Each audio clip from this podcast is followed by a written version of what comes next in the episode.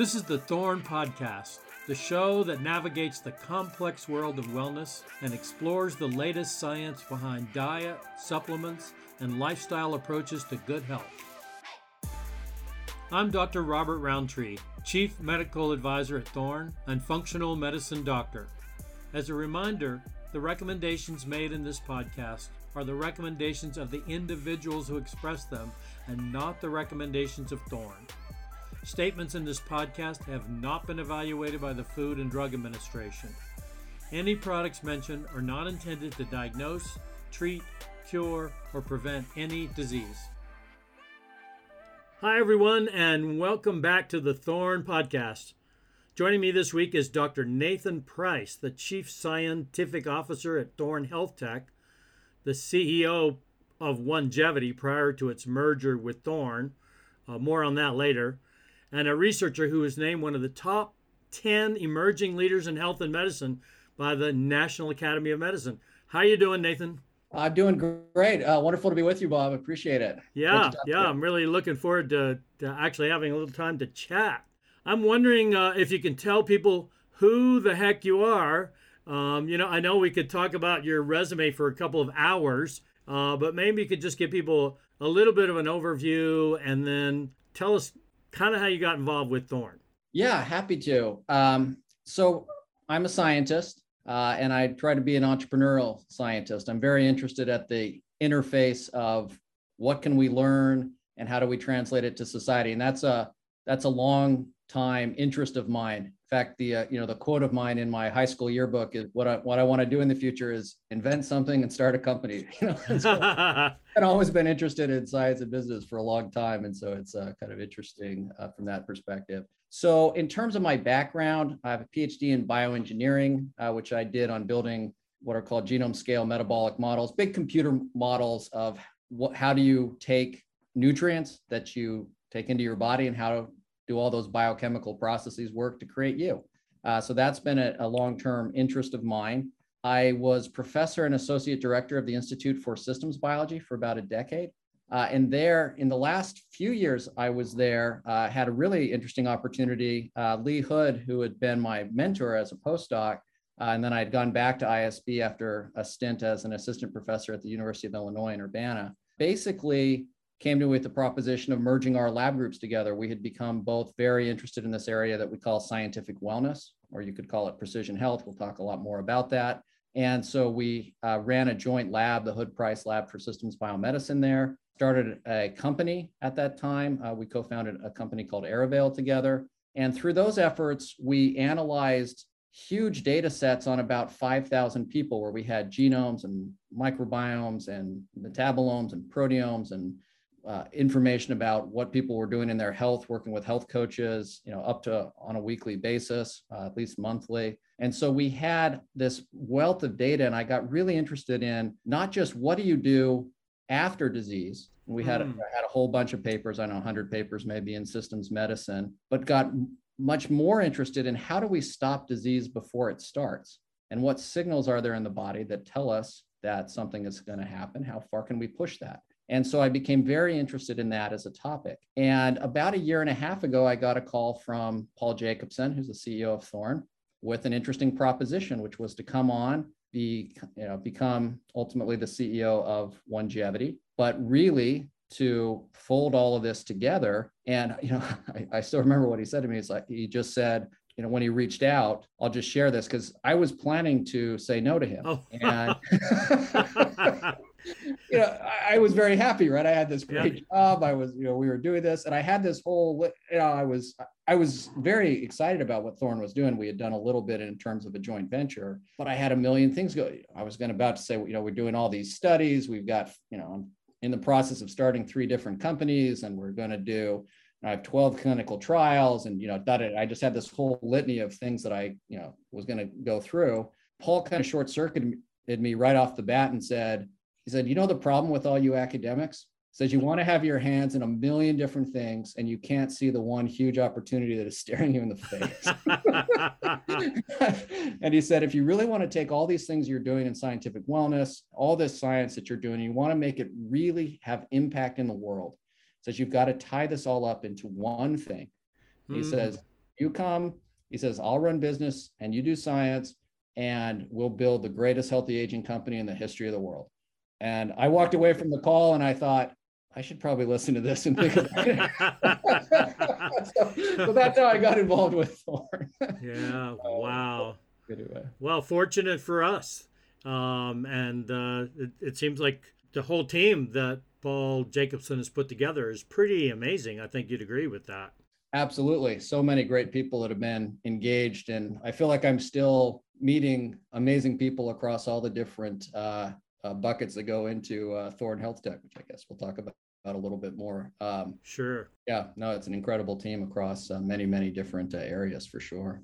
So it seems like this uh, this interest in preventive medicine and really ad- it's advanced preventive medicine. and you know, and in the mainstream, when they talk about preventive medicine, they're basically talking about mammograms and you know colonoscopies and things like that, which is not really what you're getting at. You're getting at being able to pick up on early signs that something is wrong. Right. Correct with that?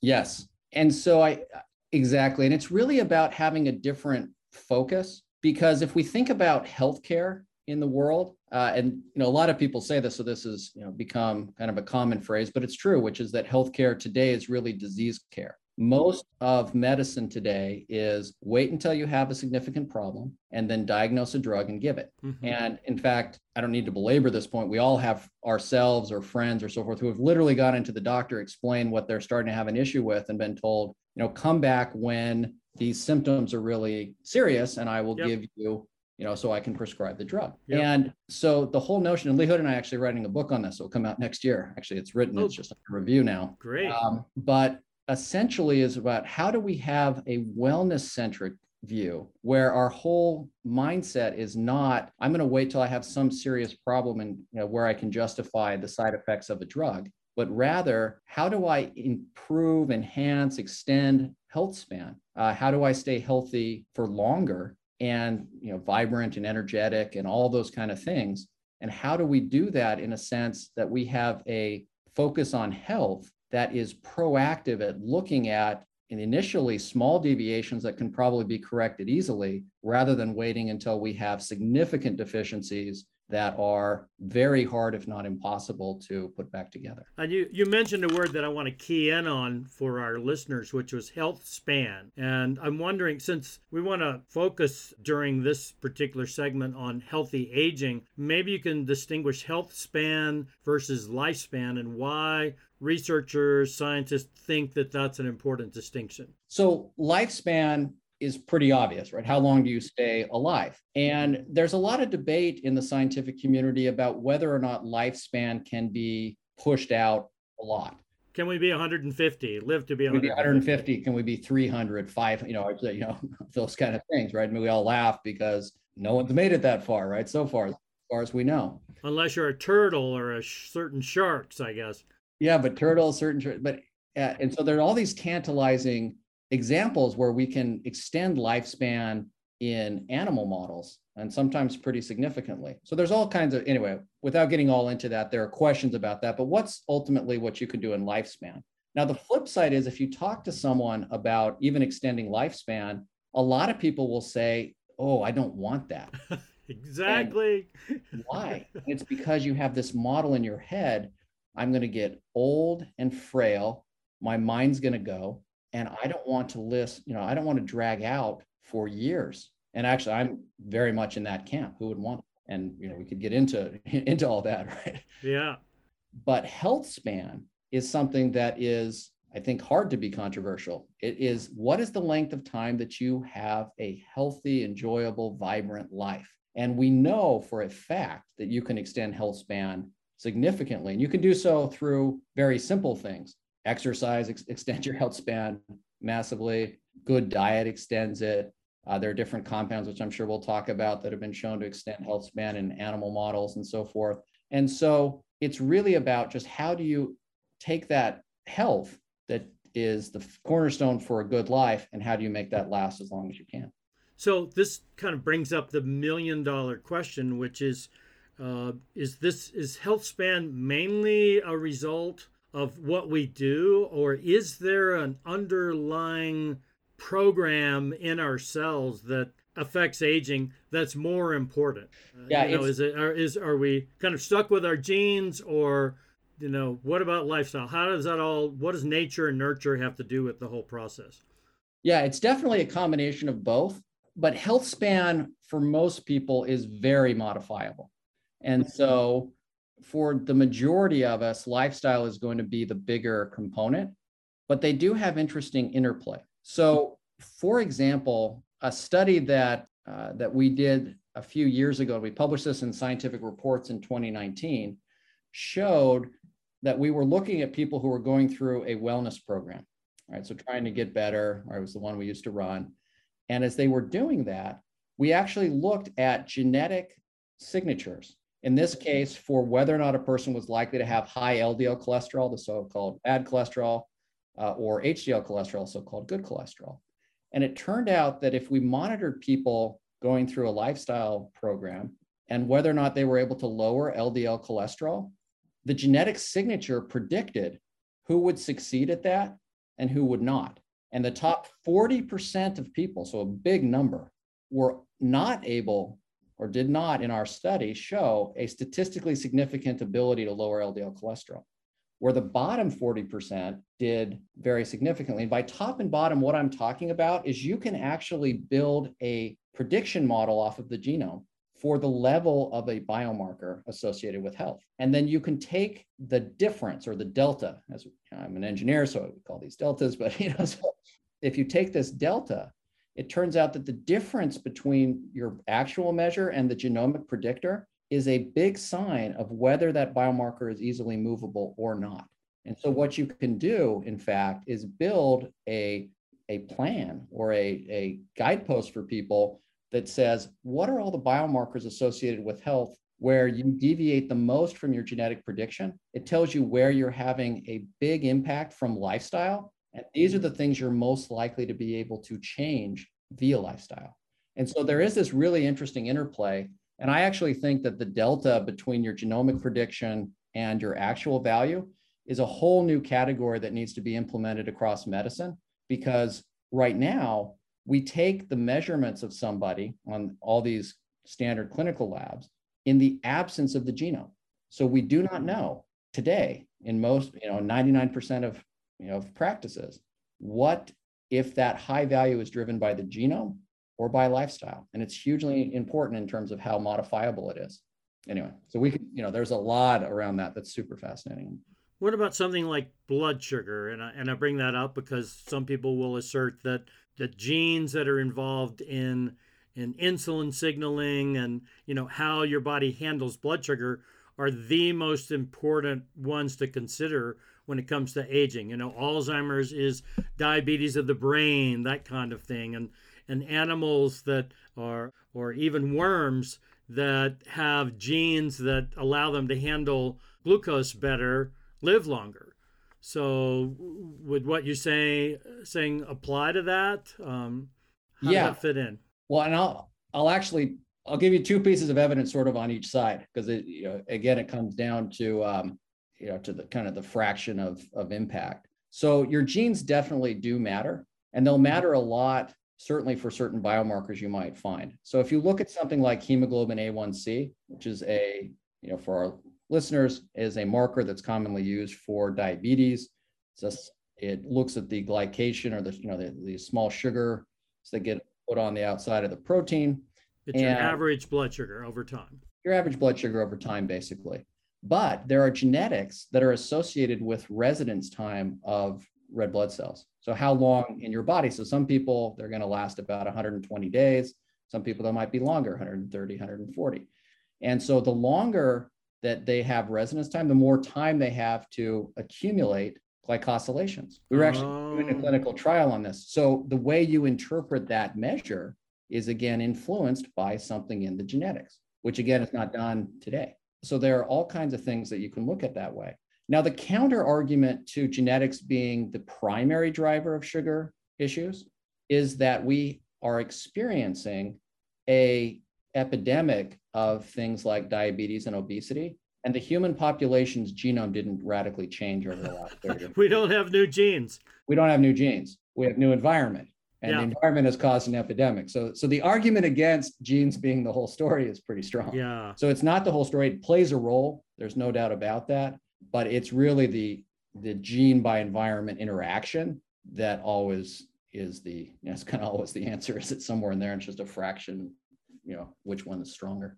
Well, you and I've uh, have already talked about this offline, but you know, there's a lot of excitement these days about these epigenetic clocks that that tell you um, supposedly what your real age is, as opposed to the age that you might determine by measuring your blood sugar or your weight or your blood pressure or things like that. And it seems like the problem that you and I were talking about with these epigenetic clocks is they don't necessarily reflect how you're living, right? They're, you know, they, they seem to be a whole independent phenomenon. Yeah, it's really fascinating. So the epigenetic clocks, a lot of people are interested in them. Uh, they were discovered initially, and and uh, a lot of work has been led by Steve Horvath, uh, as a terrific scientist down at UCLA, um, who I've known for a, for a while. And so these epigenetic clocks are fascinating, uh, and so I'm a big fan of them from the standpoint of you know what we what we might be able to learn as we go down that route. We do have a biological age test at Thorne, as you know.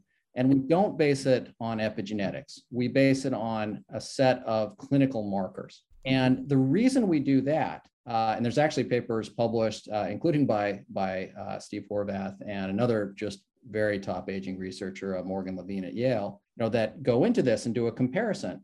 And the biological age from clinical labs today is more associated with health outcomes, uh, with incidence of disease, and so forth than our uh, biological ages based on epigenetics. Mm-hmm. So we use those because they're more uh, predictive of health outcome today.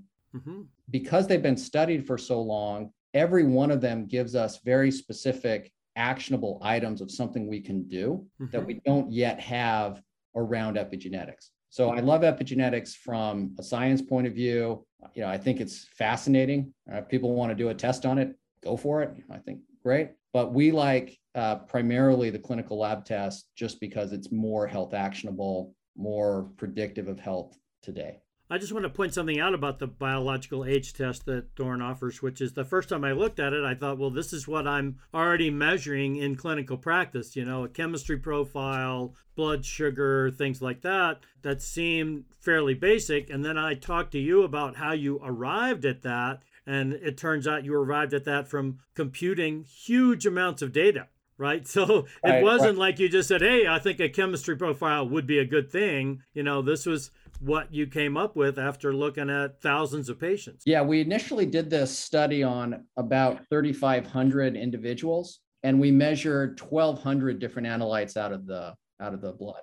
And you can derive biological age on a wide variety of different sources, and you do get a bit of a different answer depending on the one that you do, and you're getting different information.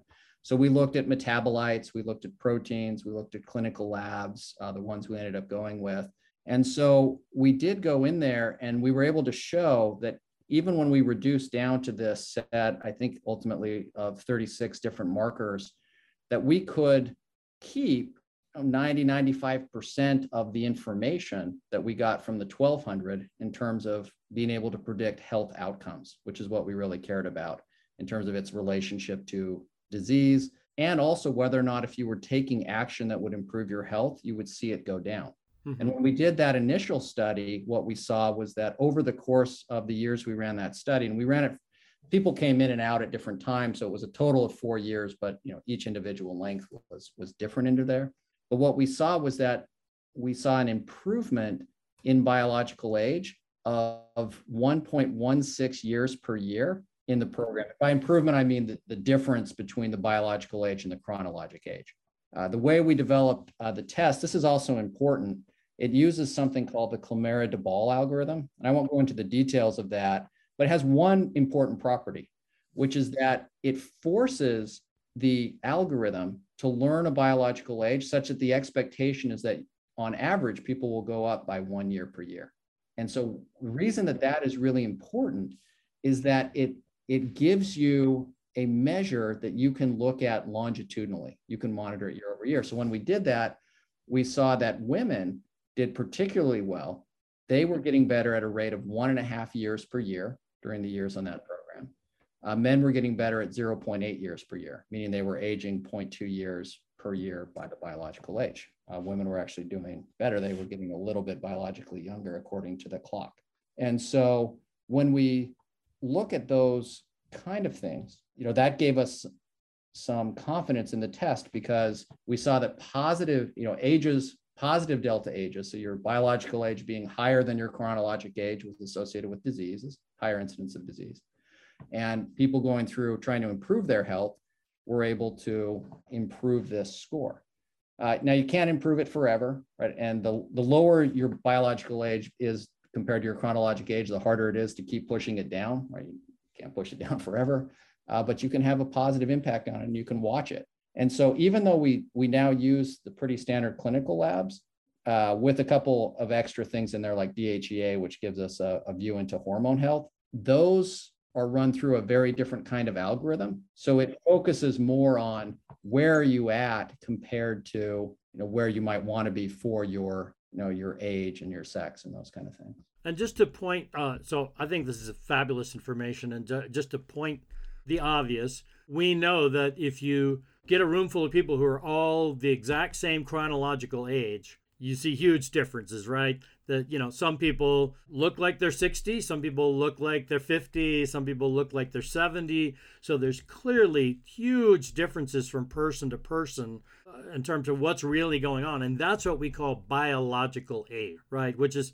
well what's the age of your your body your organs your tissues as opposed to your date of birth? Exactly and i think what you're saying from being able to look at these simple markers instead of 1200 you know you use 30 did you say 35 36 markers and then you can tell people to do these basic things, you know, to exercise more, lower their blood sugar, you know, take care of their liver, really basic things. And that changes their biological age. So we can't change their chronological age, but we can decrease at least the rate at which they're aging biologically. And that's profound. Ab- absolutely.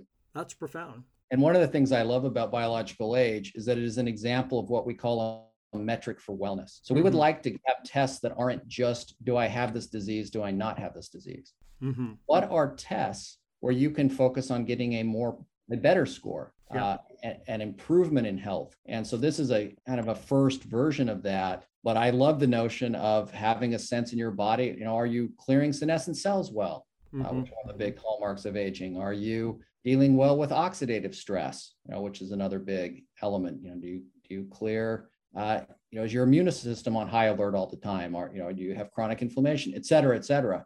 And so having just insight on all those different processes and what you can do either through lifestyle recommendations uh, or you know, when when appropriate, uh, targeted interventions of the kind that we might do from Thorne. And so there's a, a whole host of steps that you can take to just look at where where you're at, what's going right, and where could you use some some benefit. Wonderful. Well, let's take a short break. When we come back, we'll answer some questions that have come in from the community. So I think we can get a little bit more specific, you know, about where we go with all this information.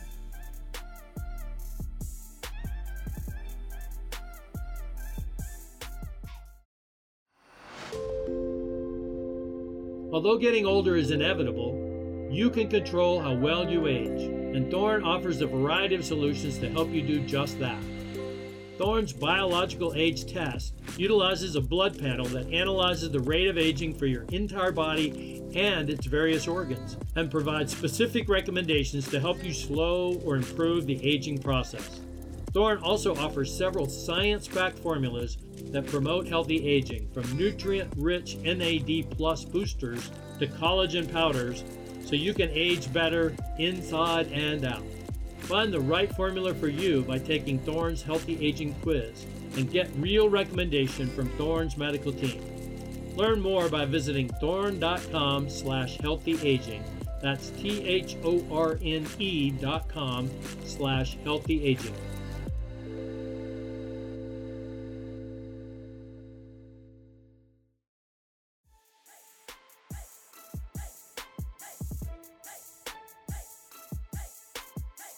And we're back. So now it's time to answer questions that have come in from our community. The first question that has come in is from a listener who asked, Why did Onegevity merge with Thorne? So, Nathan, I'll turn that over to you. What, why two companies becoming one? Yeah. So it really came down to what our goals are with Thorne Health Tech. And what we're trying to do is to build a integrated deep solution for healthy aging. And so Onegevity as an AI platform and the knowledge that that we were building there just made a lot more sense when you put all the pieces together. So as we're working at Thorne Health Tech trying to have this big integrated solution, right? We have 300 different products. But it's not just about what they are, it's about what is the health intelligence that's necessary to deploy them in the right way, the right person at the right time. And that's where Onegevity fits in. We also have you know, another company that we bought into this called uh, Drawbridge, you know, which will deliver at-home blood measurement devices and so forth. So there's all these pieces that we're putting together that to form this cohesive, unified approach to trying to give people the best possible data, information, and solutions in healthy aging. And those things needed to be rolled together. In other words, it's not just about supplements anymore, it's the whole deal. That's right. And that was really what Thorne Health Tech was about, which is Thorne is a obviously an amazing uh, brand, but probably the highest quality supplement maker in the country. But that's not the ultimate goal of what we're doing. You know, the ultimate goal, goal is to extend health span and to do that in deep ways. And that's what the, the mergers are all about. So uh, back to the aging topic, who are the oldest people, uh, the centenarians and above, and is there anything that they do uh, that they have in common? I mean, you know, I always hear these jokes about the woman who gets up and has a cigar and a whiskey for breakfast every day and lives to be 115, right? They exist. Uh, they absolutely exist. it, it, totally exists. Uh, but are there there habits that they found in the research that are going to help you live that long? There, there are, and if you're going to be one of those really oldest people, you you probably have to both win the genetic lottery and and the lifestyle and the lifestyle thing. But there are commonalities. the The biggest factor that influences longevity, and it's quite interesting, but it's been reproduced in a number of different studies, is social connection. Mm-hmm. People are connected into a community. That is the number one factor. Mm-hmm. Uh, the second biggest factor is probably diet, calorie restriction. Uh, not overeating is associated with longer lives pretty much across the board. They also did a study on, and that's eating less. That's not starving yourself. Yeah, well, it's yeah, it's it's calorie restriction. yeah, yeah, but it doesn't have to be extreme. Yeah, exactly. like Roy Walford. You know the. Well, the the quip on that obviously is you know is is when you do if you do calorie restriction either you'll live a lot longer or it will feel like it. So, you know, so there's definitely trade-offs. Longevity is not the end all be all, uh, but yeah. uh, calorie restriction is associated with it. The other elements, though, that come into play when you study uh, centenarians, uh, two big factors that come up, which are not, not so obvious connected to lifestyle, are one, they have stem cells that appear to be younger. So they have they have more regenerative capability. And there's a lot of interest in that, right? Altos Labs just was the biggest startup in history. They're starting with $3 billion. So the, the most, the best funded startup in history, right? Which is about cellular regeneration, uh, which is really fascinating. Uh, and then the other element was that they have long telomeres. Mm-hmm. And, you know, there's a lot of debate about how, you know, much you can do about those or if they're modifiable or how predictive they are. But in the really long lived, they do tend to have these longer telomeres, which are the ends of your DNA it's kind of junk at the end of your DNA so that it can, as it gets broken down, you're not hitting anything essential. So it gives you a little more buffer. But those are all things that are associated with the longest lived people. So that kind of segues into a question that comes up all the time. What about dietary supplements? What what supplement the person asked this, what supplements can I take to live forever?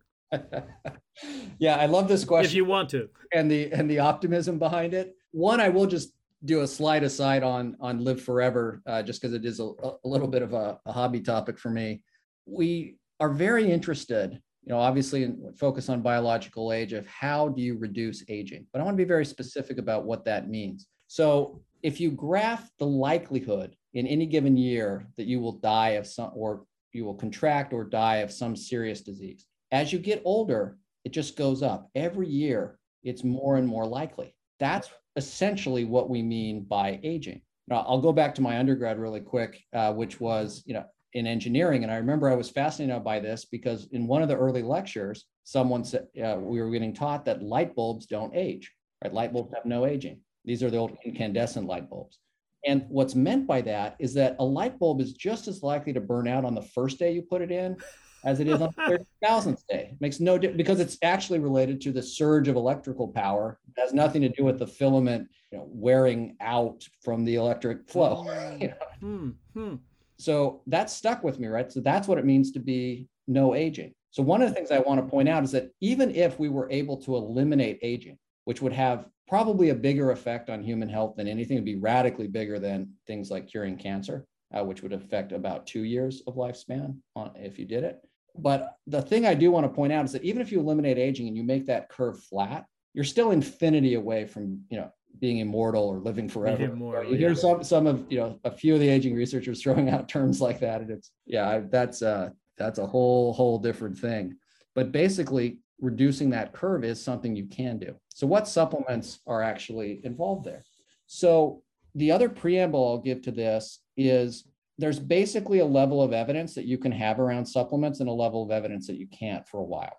And that is for most of these supplements or all these supplements, we can't say today that they have an impact on human lifespan or health span because it will take a long time to see that because we live It'd a be a 20 year study. We'll know it in 20 years. So yeah. we don't have that. So so when we say there's evidence behind these, what what's meant by that? And there's some interesting papers basically arguing exactly this point in the scientific literature. So what you can have is one that you know that they increase health span and or lifespan across multiple animal systems. So we know mm. that they hmm. do it in other systems. And then two, we have a mechanism of action and you can do human trials that show that that same mechanism of action happens in humans. And three, you have safety trials. So you know that they're safe, that they are doing the same function that we see in the animals, and that we know that it increased health span and lifespan in the animals. That's what you can have today. And that's basically the level of evidence that's possible. So we'll go through the things, but that's what they have. So people should understand if you're looking at these things, you're basically saying, is that enough evidence for you or not? Mm-hmm. I take a bunch of these, but it, you know, but I understand that, that that's the evidence. That's where it is. That's what, that's yep. what we know today. So let's go through a few of those. So one major one uh, is that you lose NAD plus as you get older, and NAD uh, can be boosted through supplementation, and we'll talk about those in just a minute boosting NAD has been shown to increase lifespan or health span across a number of different animal systems. Uh, it has been shown that it's safe. And so that, well, the primary um, compound that's been used so far is nicotinamide riboside. So nicotinamide riboside is a precursor and it's a small molecule and it can cross the membrane of the cell uh, and come in. And it's been shown that if you take nicotinamide riboside, you will increase NAD levels in your cell. So we know that it's passed safety trials in humans. We know that it has the effects on health span and lifespan in animal models. So it, it hits all those buttons. Uh, there's also a lot of interest in NMN. NMN is not as extensively studied in humans, so it's a little bit behind on that standpoint. NMN is an interesting compound, certainly, and you can get a lot of the same benefits from NMN. And there is a whole debate around NR and NMN. In the cell, NMN is closer to NAD. So NR becomes NA, NMN becomes NAD.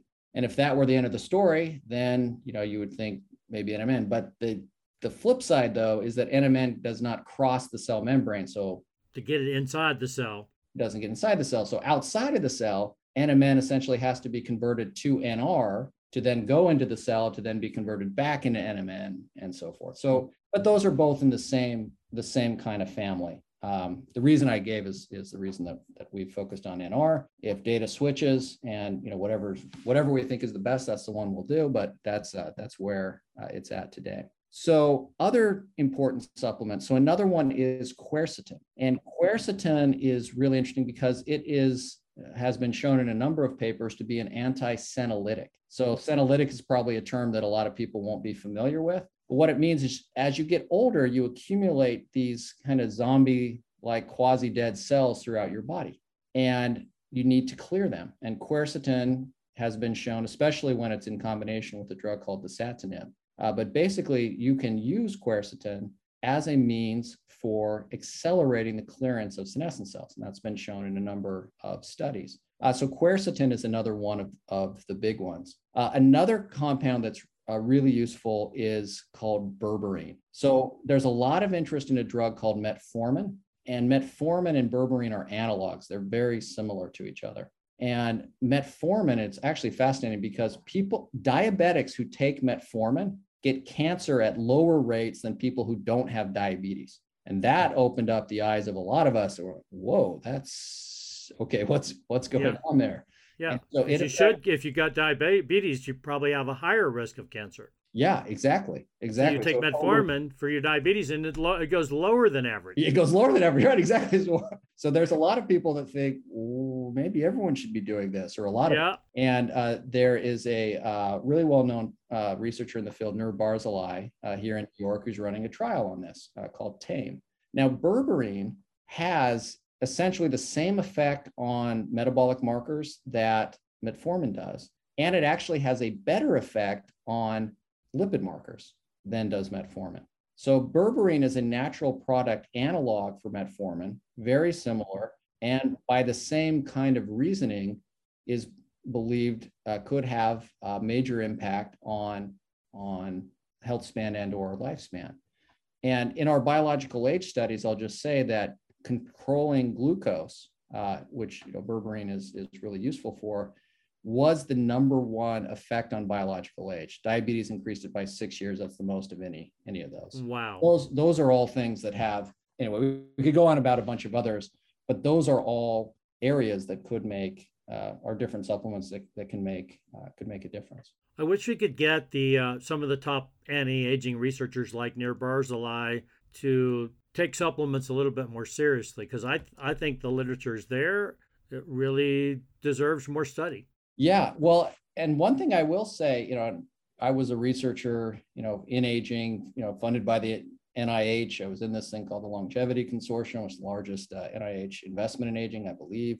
Uh, and what I'll say is a lot of leading researchers are, especially in aging, are quite open to supplements. You know, I I wondered that as I was first getting into this space because I didn't come from the you know a background in studying supplements. You know, as I got into this space, and you know, we've had some really good conversations with a lot of uh, the leading uh, researchers. And there is, there's a lot of interest in nicotinamide riboside. There's a lot of interest in quercetin. There's a lot of interest in berberine. And there are actually quite a lot of studies. There does tend to be a default on long-term clinical trials a little bit towards uh, towards drugs. Uh, yeah. Your your win at the end is bigger because they're if it's for a proprietary drug, they're radically more expensive which we could yep. get a whole other topic, which maybe we'll get into at some point. Yeah. yeah if you have a drug like rapamycin, that, that, that, could, that could be another episode where we talk. Yeah. If you have a drug like rapamycin, then, you know, you can make a patented variant on it. I think there is one, everolimus or something that, you know, is quite expensive. Yeah. Oh, absolutely. Well, I think that's all we have time for this week uh, Dr. Price. But thank you so much for coming on the podcast. If people want to know what you're up to, uh, how do they find out about your work? How do they follow you? Do you have a website or a specific place they can go to, to know what your latest publications are? Sure. Um, so if you want, you can follow me on Twitter. Uh, it's at ISB Nathan Price uh, on Twitter or on LinkedIn. Uh, I post quite a lot on on LinkedIn. You can find me there. Or if there are other uh, reasons to reach out directly, uh, you can uh, you can do so for that too if it's uh, if it's relevant. But those are the, those are the channels that are probably the easiest for people to see. Terrific. Well, folks, that was Dr. Nathan Price, the Chief Scientific Officer at Thorne Health Tech, talking about the hallmarks of aging and what you can do about it. As always, thank you everyone for listening, and please tune in again. Thanks for listening to the Thorne Podcast. Make sure to never miss an episode by subscribing to the show on your podcast app of choice. If you've got a health or wellness question you'd like answered, simply follow our Instagram and shoot a message to at Thorne Health. You can also learn more about the topics we discussed by visiting thorne.com and checking out the latest news, videos, and stories on Thorne's Take 5 daily blog. Once again, thanks for tuning in and don't forget to join us next time for another episode of the Thorne Podcast.